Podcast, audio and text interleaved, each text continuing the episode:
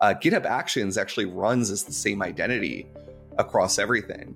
And so if you just make calls to the GitHub API, you can get a valid signature for the GitHub Actions bot user, regardless of what repo that you put it in. And so it, it, becomes an interesting path for attack of dependency confusion of like, how do you know these things are actually legitimate?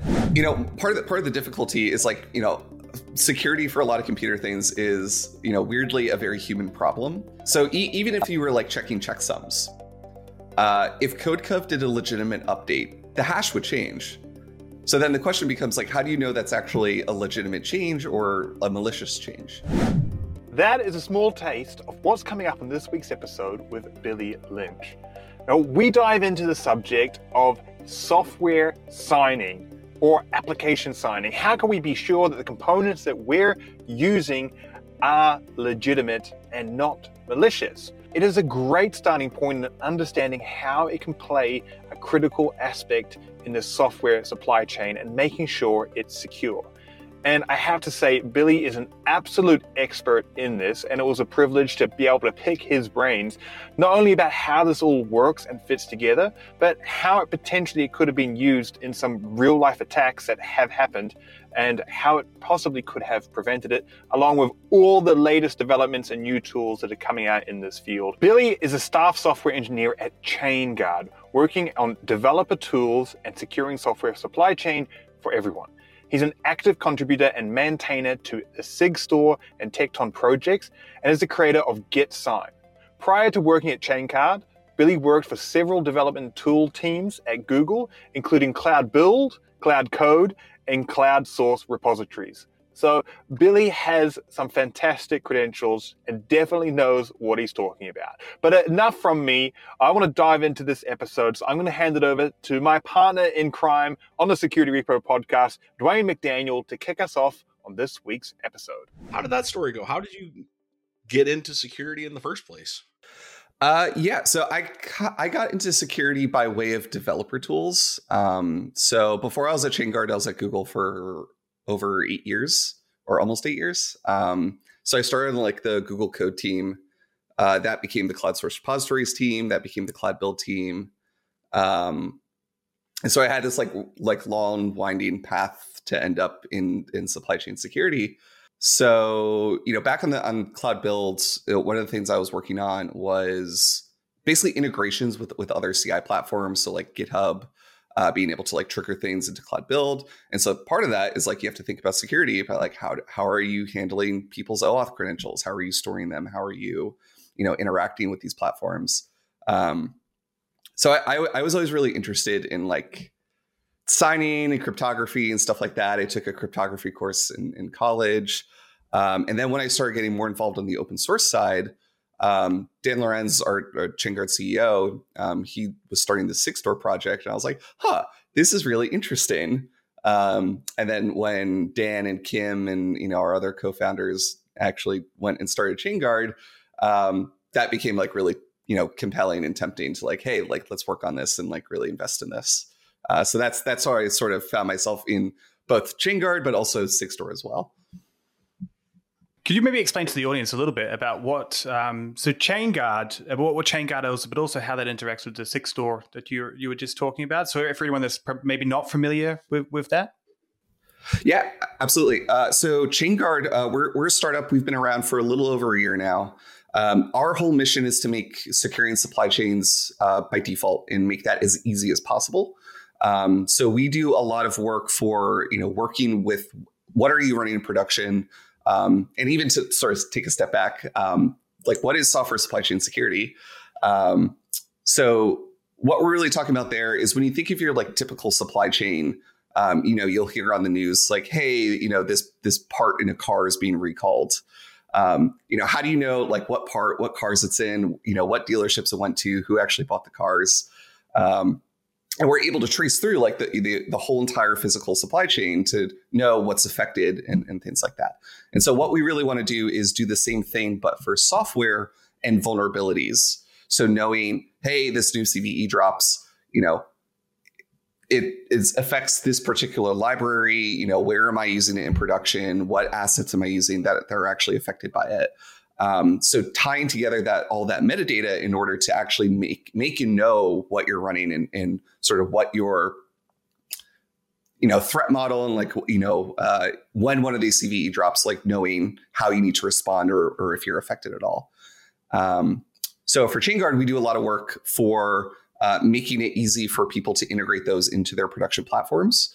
Uh, the other thing that we do, so, so that's our ChainGuard Enforce product, um, which is really just giving visibility and also policy enforcement to make these supply chain decisions of like, you know, what do I allow to run in production and uh, sort of what's what's running in, in my production cluster uh, that I may not know about. Uh, the other thing that we work on is something called uh, ChainGuard Images, which is a set of secure by default uh, container images uh, that we build ourselves. So these could be uh, usually popular open source projects. So these these could be language images. These could be Prometheus. This could be, you know, whatever. Um, where we basically apply the same sort of supply chain security principles that we want to see out of like the entire ecosystem, but we sort of provide them um, for images that customers want. And so we can generate images. Uh, the the the goal is to whenever you run a, a, security scan on one of these images, you should get zero CVEs. Um, and we do this by automating a lot of like the remediation and patching like that. So uh, it's actually really impressive. I've seen um, like we have one of our images is like a Git image, and there was there was like a recent announcement of like Git vulnerabilities that went out, and we were able to patch that and push that to production within an hour of of the CVE dropping. So um, yeah, so it's it's a lot of cool work that we're doing sort of across the ecosystem.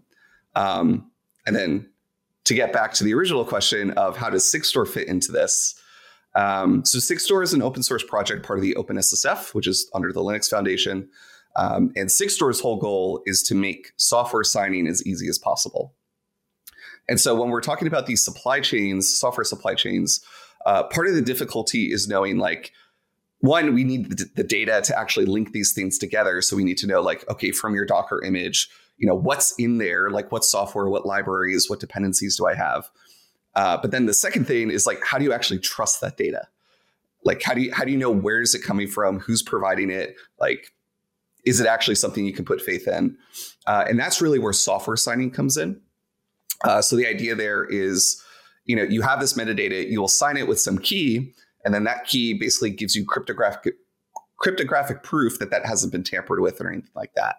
Um, and so traditionally, that was done with like GPG keys uh, or other sort of long-lived keys. Uh, but some of the some of the, the challenges that we you know we saw in the industry is key management is a very hard problem and to expect everyone to do that right is is very hard and like a very, like very very high you know bar uh, in order to as an organization make sure that you're you're you know in compliance of. And so the idea behind Sigstore was really like, okay, what if we can make that easier? What if we what if users didn't have to think about key management? And that's where the idea of keyless signing comes into play. Uh, so this is something that that that's part of Sigstore uh, where instead of having users provision their own long-lived key, have to manage that, have to rotate it, have to protect it, um, what we do instead is we generate uh, new keys on the fly. And the idea is you generate a key for a signing event, you, you use it to sign whatever you want, and then you throw it away, never to be used again. Um, and by doing that, you're basically rotating a key every single time. So you're drastically reducing that window um, of like you know where it can be leaked and how it can be used and, and things like that. Um, and so there's there's a lot of work that goes into that. So instead of tying things to keys, what we do is we tie things to identities. And so when we generate that key, what we do is we send users through like an OAuth flow. So your typical sign in with Google, sign in with GitHub, things like that. And then we bind the key that you generate to that OAuth identity with the certificate authority that Sigstore runs. Um, yeah, and so that's sort of Sigstore as a whole. Uh, so we at ChainGuard leverage that very, very heavily uh, to basically create these trust chains. Uh, because we're relying on OAuth and because we're uh, like a lot of this is powered by OIDC, there's a lot of really cool things you can do with automation. Because if you look at cloud providers, GitHub Actions, GCP, AWS, uh, they actually provide OIDC providers for uh, the compute runtimes that they run on. And so if you apply this in those automated environments, you can actually get this for free without any user interaction. And you can just sign things as the service account that things are running as, rather than like individual keys that you don't necessarily know who has access to, um, things like that. So I, I will pause there for questions because I signing things in general, like why why is this important um, for the there might be developers out there listening to this that haven't run into the signing problems yet. So could you just give us a quick high level and like what are we even talking about when we say signing? Uh, yeah so uh, some of it is there, there's two sort of paths you can take here. So um, you know as i mentioned before signing is really the mechanism to prove that some data hasn't been tampered with and has come from like a source that you know uh, so this could be, you know, from a developer. This could be, um, you know, often for your CI/CD platforms. So you want to know. Um, so like a, a, common use case is for container image signing. Uh, ideally, you would only want to deploy things to prod that have come from your production CI cluster and not just from you know a random developer's machine. Um, so how you go about that is you know you build your Docker image uh, but then you sign that container as well with the identity or, or the key of your CI cluster. Uh, and then at deployment, what you could do uh, either with uh, Sigstore has a, a, project called Policy Controller, but you could also do this with like Kyverno OPA. Uh, you can check these signatures and say, like, hey, before I actually go and run this, like, did this actually come from my prod CI cluster? Uh, and because of that signing and because of that cryptography, you can actually prove, yes, it did. Um, and so where Sigstore comes in, sort of as the next step, is not only do we say, you know, we we focus less on the key and we focus more on the identity. So it's not did this particular key sign this this this data, but it's you know did my prod service account for my CI pipeline sign this data, and so that becomes a little uh, much more powerful for writing policies and caring less about the key distribution and key management mechanisms of you know doing that cryptography yeah it's it's very interesting and there's a couple of moments where uh, you know like i bring to mind where where signing ha- has created the red flags and i think that helps at least me to understand it like one that i'm thinking of is there was a supply chain attack uh, with a, a, a, tool in the CI/CD pipeline called CodeCov. Um, I don't know if you're aware of it, but CodeCov, the Bash uploader script, was was modified and how this whole thing ended up being discovered because it took nearly three months uh, was that the the signatures and in that case I think it was the hashes didn't didn't match up. Is that is that kind of in line with the scenario, or is it is what you're talking about a level beyond that as well? Uh, it's sort of the next step. So with the CodeCov incident, um, you know, if you looked at the the instructions for how to install CodeCov, it was basically just curl codecov.sh, you know, pipe to bash. Um, and so that that's like very problematic because there's the, you know, how do you know you're actually getting the content that you expect? Um, you know, in that case, it was like redirected to some other source, or I think it might might have been served from CodeCov, but it was injecting sort of bad content from there. Um, so checksums might have helped there, right? If you were pinning to like particular versions, you would have been able to detect hey, something changed. Uh, but then the next step with signing is like, okay, you know what the the the checksum of the content and whether you know that's changed or not. But where did it come from? Like, did it come from CodeCov's production pipelines? Did it come from, um, or did it come from like some other source that just happened to have access to whatever S3 bucket or, or storage bucket that happened to host that that content? Um, you know, one, one, of, the classes of, of things that we're trying to protect against is, you know, if there is, you know, if you do happen to get access to some production buckets, stuff like that, like just being able to upload content isn't enough. Like you actually want to be able to go through the whole entire review process. Um, and, you know, we need to have that metadata in order to make those decisions and we need to be able to trust that metadata. And that's really where, where signing comes in. Um, because there, there's there's also like other cases like we could go into like the SolarWinds attack where uh you know even if even if you were checking checksums that wouldn't have helped you because in that case like the CI pipeline itself was compromised, and so that also gets into like a, a, a tricky situation. Right, got it. But signing would have uh, prevented these from happening. Okay, you know, part of the part of the difficulty is like you know, security for a lot of computer things is you know weirdly a very human problem. Um, mm-hmm. So e- even if you were like checking checksums, uh, if CodeCov did a legitimate update of their script, the hash would change. So then the question becomes like, how do you know that's actually a legitimate change or a malicious change? Um, mm-hmm. You know, mm-hmm. you could go and look through the entire script, see what it was doing. Um, is that realistic for everyone to do? Probably not. Uh, so what signing lets you do is, you know, if you have some additional metadata to say like, you know, yes, this has changed, but it has come from a trusted source. That gives us a little bit more protection. You know, it may not be perfect. You know, it may not stop like, you know, insider threat risks if like, you know, a CodeCov employee decided they were going to do something malicious intentionally. Right. Um, but it does help some of that you know, hey, there was a change, but it came from this source and we can trust that source. And so we're going to allow this. Yeah. So speaking of, of trusted sources, um, want to bring up Webflow, uh, not Webflow, the page builder. Um, whenever I hear Webflow, just from my background, I automatically think of the page builder, not the thing that Google named their global signature key. Um, but that was something that kind of surprised me when I went to your session up at uh, uh, CDCon, GitOpsCon, um, was that this is a real problem out there that Google, or not Google, I'm sorry, GitHub, big G, GitHub um, is signing everything with the same signature across everything yeah, it's it's a bit surprising. I mean, it's it's it's a trade off. Um, like there, there's definitely legitimate reasons to do it.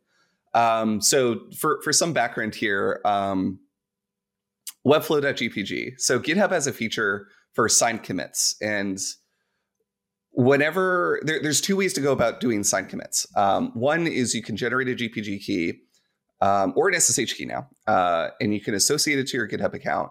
And then whenever GitHub sees a signature that matches that key, it'll give you that nice green check mark, um, and it'll say verified, and you know it knows to to tie to your account.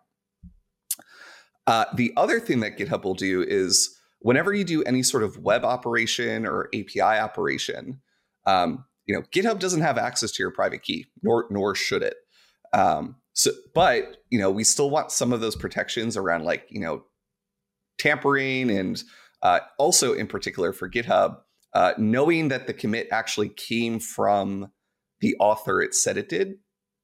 So Git is weird in that like you could just modify Git commit data somewhat arbitrarily, and th- this has caused some issues before of like people. You know, you'll you'll see it all the time, like people uh, impersonate Linus Torvalds. Uh, when GitHub had um, there's a, there's drama a few years ago with GitHub and D, uh, DMCA takedowns, and so someone impersonated the GitHub CEO on GitHub. They just like inserted their email, uh, and it showed up as as coming from from the GitHub CEO.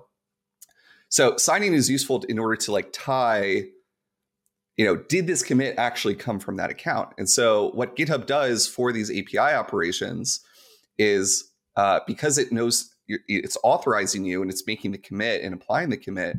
Uh, what it's effectively doing is attesting to say, hey, you know, we saw that this user made this change, and we as GitHub are attesting to that fact. Um, so it does actually give you some guarantees of like, you know, did it actually come from this user? However, um, GitHub uses the same key to do this for every user across the platform. Um, and so, you know, to put, put my my tinfoil hat on, you know, you see issues like, um, you know, just a couple months ago, GitHub had to rotate their RSA key, and that that caused problems. Um, so, you know, like I'm, I'm, sure GitHub is is doing all the right things to to secure their keys and stuff like that, but things do happen. You do need to rotate keys. Uh, so the question I always raise is like, okay, well, what what happens if uh, you know this key ever needs to be rotated? and you look around if there's like automated tools. Uh, so I know for like um, like Kubernetes, they they use a tool called Prow to basically handle merges into their system. Uh, Prow will use the Webflow.gpg key because it's using the API to to merge those changes. So if you look at projects like Kubernetes, you look at projects, I think even like uh, Sigstore itself, because you know we often hit the merge button um, to to merge these commits in, into main. They're all signed by this Webflow.gpg key. Um, and this this this creates some like weird behavior because um, you can do some weird things with it. So I, I, I at my talk at CDCon, uh, I showed off this you know proof of concept where uh, GitHub Actions actually runs as the same identity across everything. And so if you just make calls to the GitHub API, you can get a valid signature for the GitHub Actions bot user. Uh, regardless of what repo that you put it in. And so it, it becomes an interesting sort of path for attack of dependency confusion of like, how do you know these things are actually legitimate? Um, how do you know, you know, how much trust should you actually put in these signatures? Um, and then depending on how you model your threat model, it's like, you know, if GitHub, you know, one of the things we're looking for signatures is be able to detect compromises and ideally, the signature should be something that we should be able to check against the source of the content from. Um, and so the nice thing about like if you bring your own key, like even if GitHub is compromised, since GitHub doesn't have your private key, they can't actually forge those signatures. And so you do have another layer of protection. But the question is, you know, if GitHub is ever compromised, do you have the same level of protection with Webflow, that GPG? And that becomes a little more murkier. Um, but you know, I don't I don't want to doom and gloom too much because you know all that is very hypothetical. But it's yeah, it's it's something that, that I find very interesting and, and something that's like you know it could very much be a problem one day. You know, if something ever happens to that key, it's like a very critical piece of infrastructure that we just don't realize day to day. Pretty big single point of failure if and it is a big if if that the key gets compromised and we've seen this happen before CircleCI uh, they compromised a developer's machine by deploying malware, and then we're able to compromise CircleCI and get into private repo, uh, do all kinds of nasty stuff. You know, this is a scenario potentially if the right person was targeted, and depending on how GitHub has their key set up. You know, a lot of hypotheticals here, but you can you can see based on what has happened before how it could happen again. Yeah.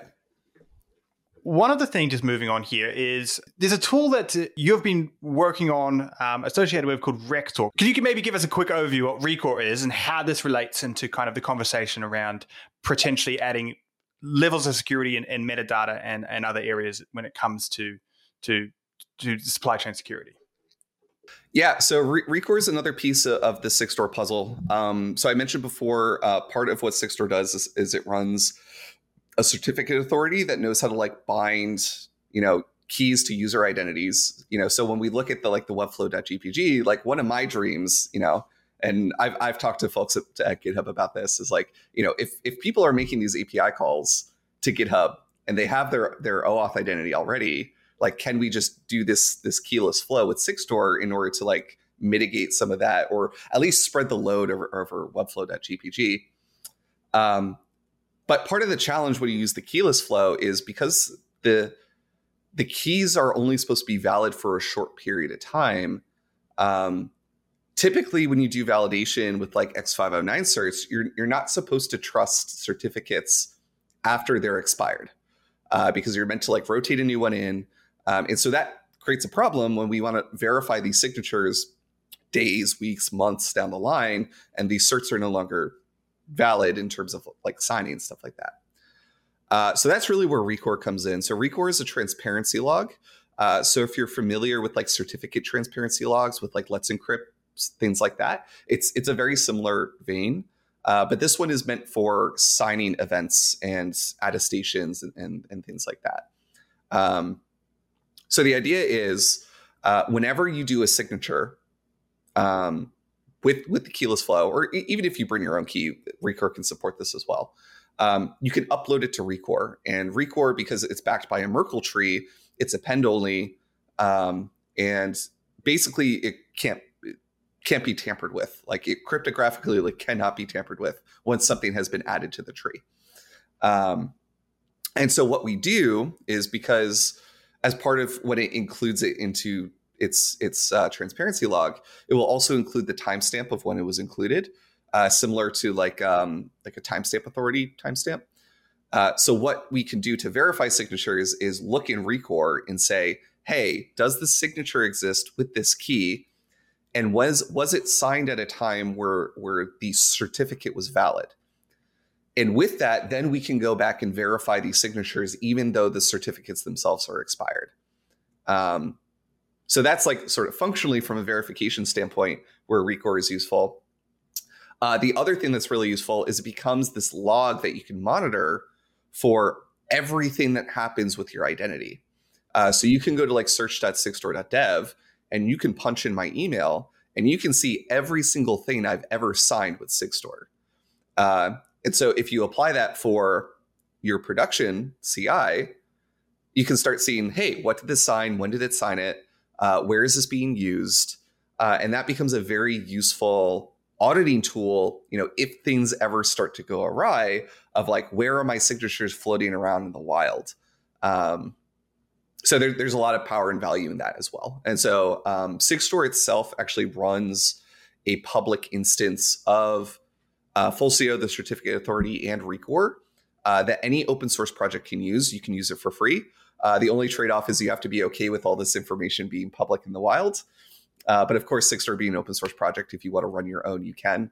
Uh, that's that's one of the things that we do at ChainGuard too. We can help you know run private Sigstore instances. Um, but yeah, like our hope is for like open source projects to adopt this and to integrate this into their deployment pipelines so that everyone can start taking advantage of like these public transparency logs and this this this information and metadata that's sort of freely available. Right on. Thank you. Thank you very much for that. Um, I think we'll put a link to Merkle trees out in the description here um, for people that might not be familiar with blockchain technology or just getting up to speed on it. Um, so, so Merkle trees aren't actually blockchain. Uh, Merkle trees are the same uh, technology that power Git repositories. I was going to say the charts look very similar when you look at the what it does. So, uh, Matt Biilmann um, from Netlify uh, I heard him give a talk a few years ago at a conference I was putting on. Uh, said if you think about it, Git is really the first broad blockchain that everybody adopted. Uh, except unlike true blockchain, it's not immutable. You can't go back and mess with your history and completely modify it. But if it's shared, that's really hard to do and convince everybody else to update theirs. So it's kind of blockchainy. But all right. Um, to bring things home, wrap things up here. Sounds like the whole name of the game for what you're concerned about is trust. And can we actually believe the signature? Can we believe the person actually done this? Can we trust the machine we're on? And I guess that's the whole point of security. Can we actually trust this is true and verify it? So in the long term here, um, how can devs and operations teams, DevOps teams, push toward better establishing that trust overall? Like, what, what's some tips you can leave for folks? Like, how do we make our teams more trustworthy? How can we make our work more trustworthy, especially if we share it outside of our work?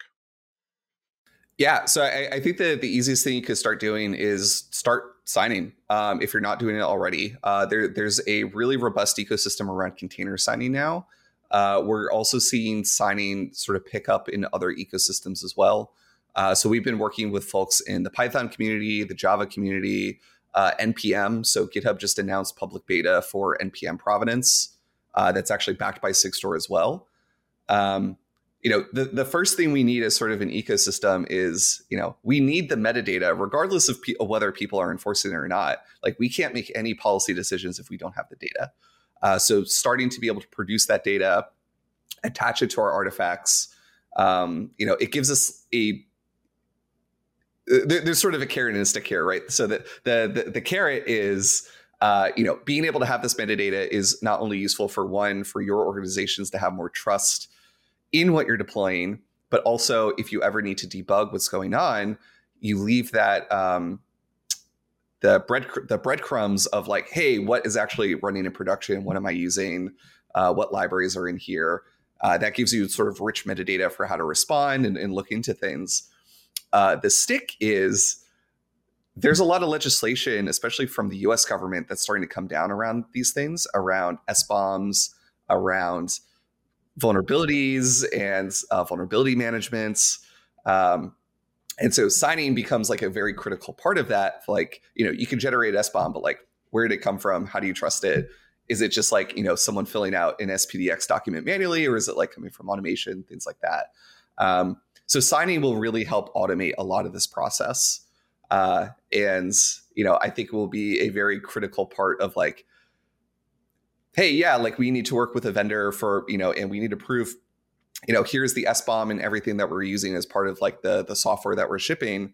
You know, that should be very easy and something that we can trust because we have those signatures, we have those receipts in order to like trust that data and, and know that everything everything that went into it. So it'll be really interesting to see how like a lot of these things develop over time. I think right now we're seeing like the early adopters phase of people that like see like see the value and really buy in. But I think very very soon we're going to see the the more regulatory side of like you must do this and it'll be interesting to see how companies sort of react to that. I mean, we're we're on the date now. Like you're you're supposed to be turning in those SBOMs right now. Mm what will happen and how many will get turned in and how, what they'll even do with them when they get there. That's a whole other conversation we don't have time for today. yeah. Yeah, it's super interesting. And, you know, part of it is that Log4j happened two years too soon, where I think if Log4j happens now, it would be the perfect test to see does, did this SBOM uh, legislation actually work?